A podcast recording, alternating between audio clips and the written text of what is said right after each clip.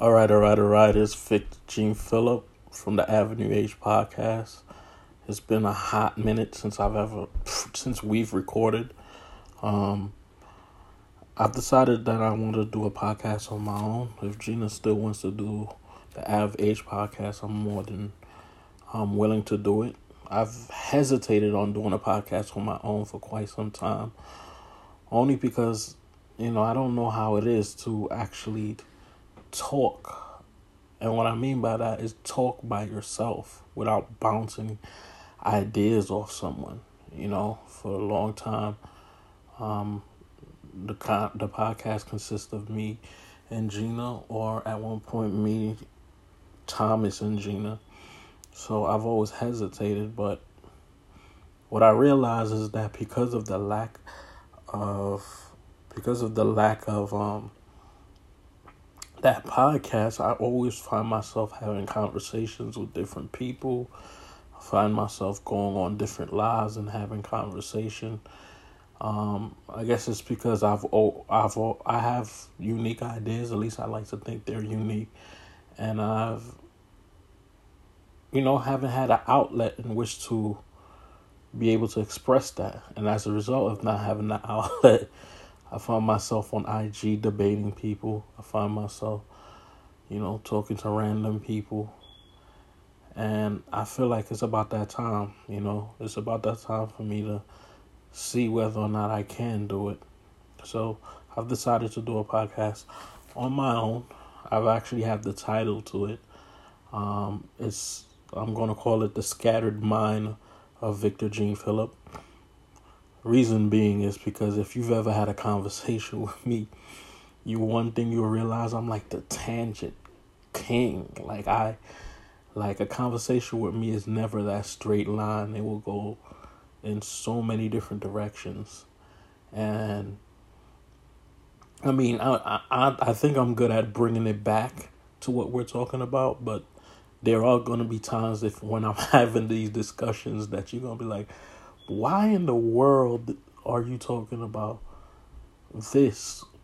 What does this have to do with what we're talking about? But nine times out of ten, I always find a way to bring it back. Sometimes I even get lost in the thought that I was talking about, but nine times out of ten, I find a way to bring it back. But um, this I feel like there's so much things to discuss. Um, I guess with today, serendipitously or coincidentally, I've been seeing these clips online with um, Nikki Giovanni, um, Nikki Giovanni, and um, Baldwin, and I almost said Alex Baldwin, but James Baldwin. Yeah, I got lost in my thoughts for a second. But um, these clips online have been going on for a while, and I think one of the most popular ones of those clips is when Nikki Giovanni starts saying, "You know what? Lie to me. You know, you go out there, deal with the white person, and deal with work all day long, and then you come home, and then you're not. You don't lie to me. You you take out your problems on me, and I have to deal with the rest of you. You give the world." Everything else, but me, I have to deal with the rest of you. Like, I don't want to deal with that. Lie to me. I want you to lie to me the same way you lied to that white guy you have to deal with.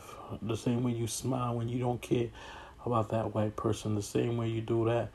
I want you to lie with me when you get home. I want you to smile even if you don't want to smile. I want you to, you know, smile so that our sons and our children can see you smile and have that false notion that we are a happy couple.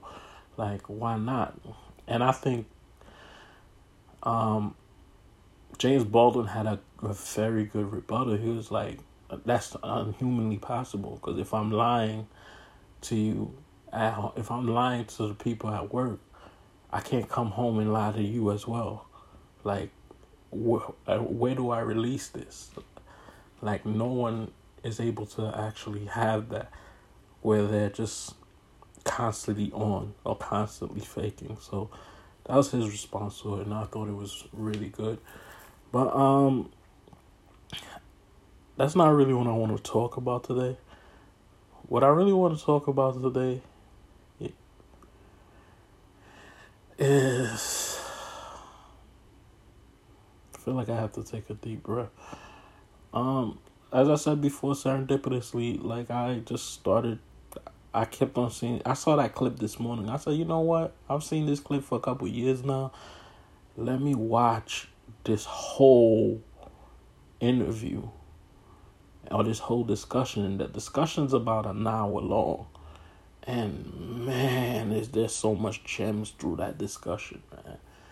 They talk about religion. They talk about, of course, the black plight. They talk about the relationship between um, black people in society that we live in. And one of the clips, and one of the many things they talked about today was about James Baldwin was talking about how his father, which was a very genius. I've never heard someone so simplistically um, explain the dynamics of um, a family dealing, a family has to deal with things in the 50s and the 60s, or even now. Which is the sad part about all of this is that a lot of this stuff relates to now.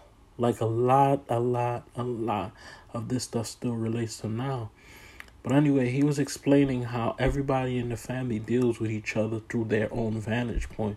He was explaining how his father would come to the house and but it was belligerent with everyone, was um, mean with everyone. But the thing people didn't realize about the father is that he's going every day to work, working for a white guy who's calling him a nigger and because he's being called a nigger, it's chipping away at his dignity. But he has eight kids. And as a result of having these kids, you have to go to work, you have to take care of that family. And the kids see the father one way because the kids don't understand what the father's going through. The kids don't understand that he every day he goes to work, a piece a part of him is missing. A piece of who he is is missing. But the kid don't see that because the kid is not developed enough. The kid is not um, grown enough to understand that the complexity of that dynamic. So all the kids understand is how does daddy treat me, and he has to deal with the kid has to deal with the trauma of how his dad treat him. The father has to deal with the trauma of having to provide for his family um, at a job that strips away of his dignity every day and then he also goes down to talk about how his spouse, the wife, Nikki Giovanni, I mean, not Nikki Giovanni, but James Baldwin's um, mother sees all of this and sees how day by day this thing's chipping at him. And the interesting dynamic is that everyone, she's able to see it the kids are able, but she can only internalize it from her uh, aspect. All she could see is how he treats her, and then um, a fascinating point what about it was how little by little, as the kids grow, they become distant from the father. They keep pushing away from the father because they don't understand the complexities of how hard it is to be a black person living in America. And they just keep pushing back away and as a result of them pushing back away they start to realize how cruel the world is. And the son starts to realize how cruel the world is so he starts to act like they're treating me like a nigga. They're calling me a nigga. And as a result of that the son looks up to the father because you know the father's that figure you know every kid looks up to their father for either answers or for them to protect them but what happens in that dynamic is that the kid only sees it from his perspective. So the, the kid doesn't realize that the father can't protect them. He's put in a situation and he's the whole family is affected by a situation that's beyond them, that is not of their control. So the father looks so the kid looks up to the father looking for protection and unfortunately realize the fa- that the father can't protect them. And in turn, once the kid realized that the father can't protect them, he starts to look at the inf- how inferior they feel in this world, and he starts to say, you know what, you're the nigga, you're the person that um that you know this world is telling me that I am.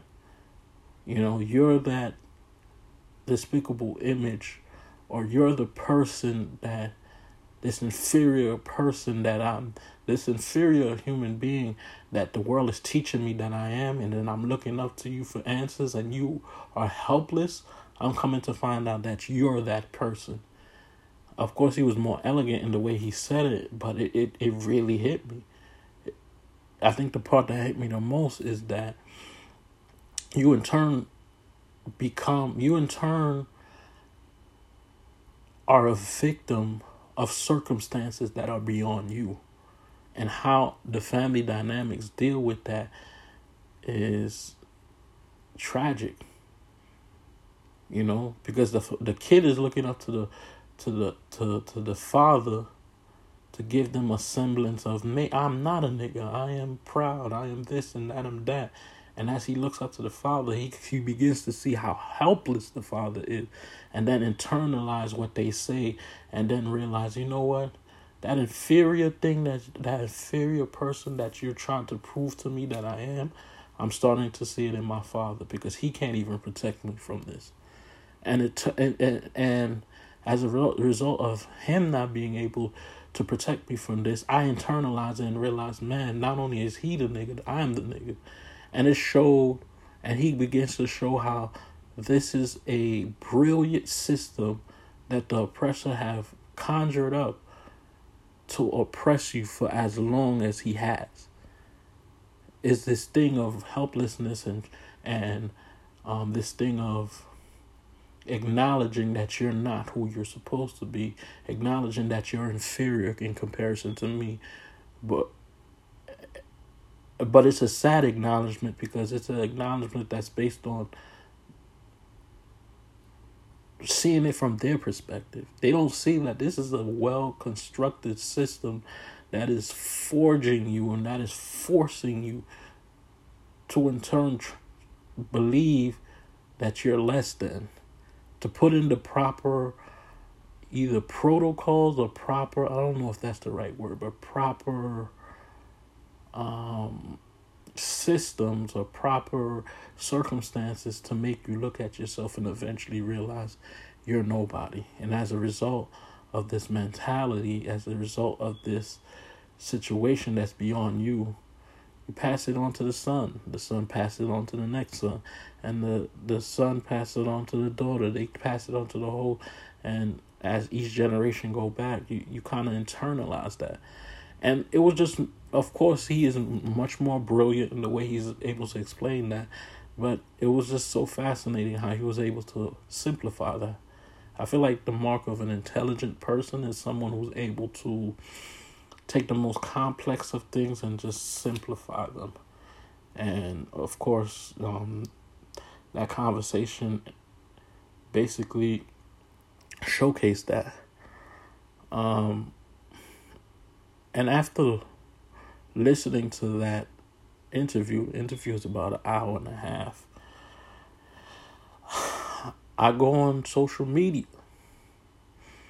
and I'm presented with I don't know the guy's first name, but Floyd, I believe is his last name.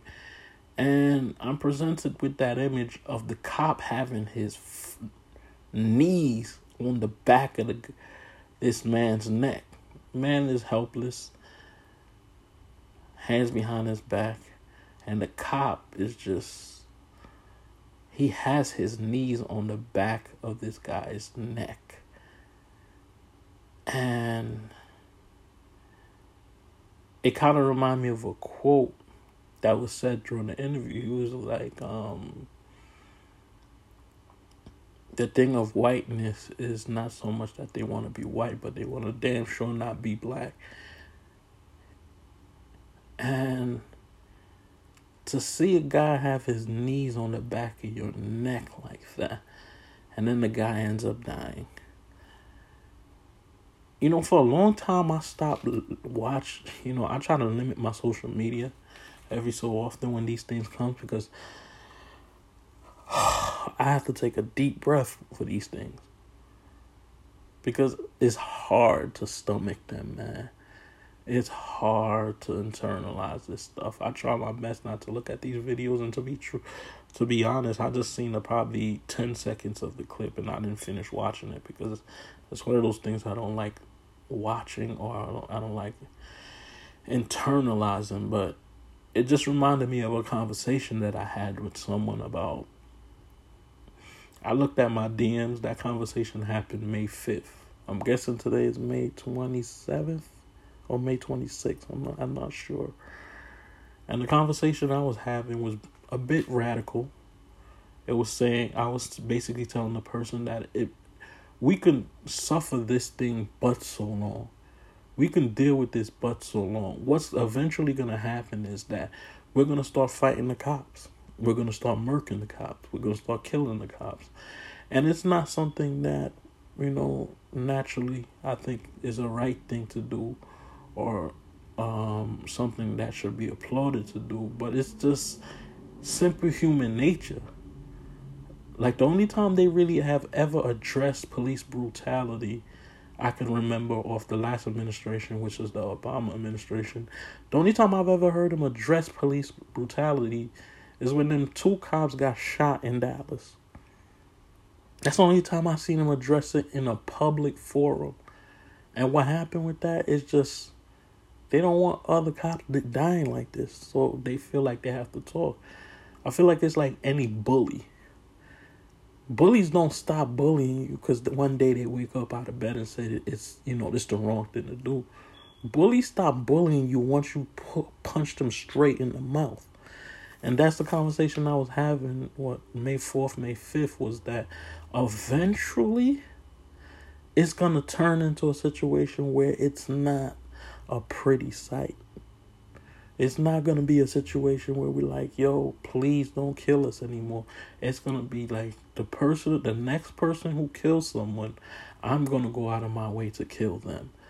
And that's what's going to happen. And I know it sounds harsh, I know it sounds crazy, but you can continue this behavior but so long before the people become tired and find a way. And this theory of mine was validated today. I'm going on social media today, and what do they do? They put the guy's badge number, they put the date he did whatever, they put his full name on, and they put his address. Let me say that again. They put his address online. Now, to some people, they're like, man, they being radical. This is too much. But what did we think was gonna happen? You think people are gonna stand back and cut and constantly get brutalized and see you kill people on camera? On camera, you're killing people on camera and walking away with what?